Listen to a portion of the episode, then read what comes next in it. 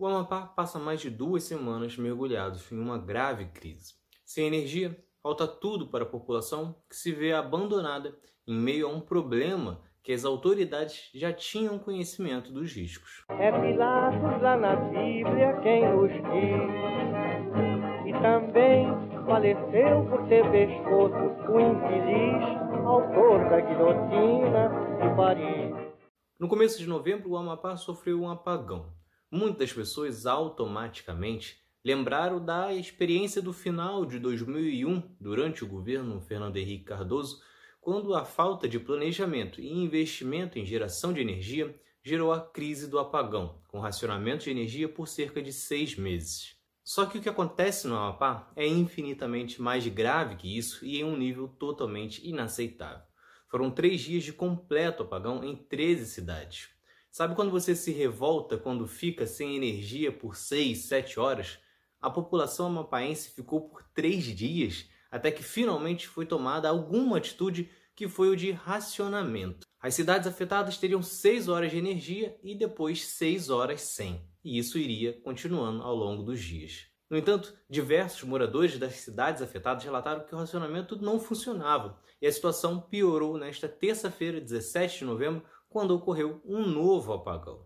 Ou seja, um estado brasileiro passará a terceira semana sem energia e sem nenhuma previsão de fato de quando vai retornar. Afinal, não há qualquer pressa do governo para agilizar uma solução para isso. Mesmo com mais de duas semanas, o presidente da República até agora não foi até o Estado, não convocou sequer uma reunião para elaborar um plano de emergência ou sequer se pronunciou firmemente sobre esta situação.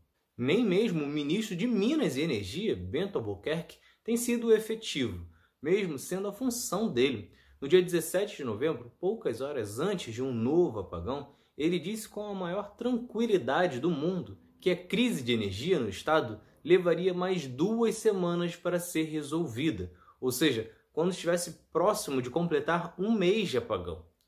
O que demonstra um total desprezo pela região Pois você imagina que o governo, e aí coloca o Congresso neste meio também, estaria tão tranquilo se este apagão fosse durar um mês, estivesse ocorrendo em São Paulo, no Paraná, no Rio de Janeiro, ou qualquer lugar que tivesse maior repercussão e também mais votos.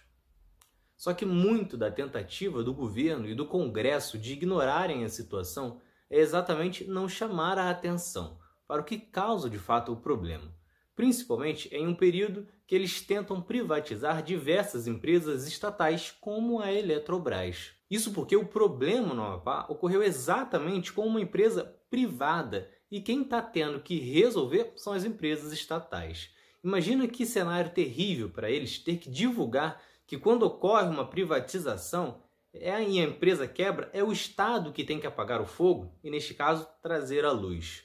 O apagão ocorre devido a um incêndio a uma subestação de energia de Macapá, que era gerenciada pela Isolux, uma filial brasileira de um grupo espanhol. Este grupo passou por dificuldades financeiras, não honrou compromissos e terceirizou a gestão da unidade para a Gemini, que na verdade é uma fachada da própria Isolux. A Agência Nacional de Energia Elétrica, ANEL, acompanha o cenário desde 2017, quando a empresa começou a deixar de cumprir diversos procedimentos, tendo problemas em transformadores e não resolvendo, até que ocorreu o um incêndio que destruiu mais um transformador e gerou o apagão no estado. E para reparar esta situação foi chamada a Eletronorte estatal.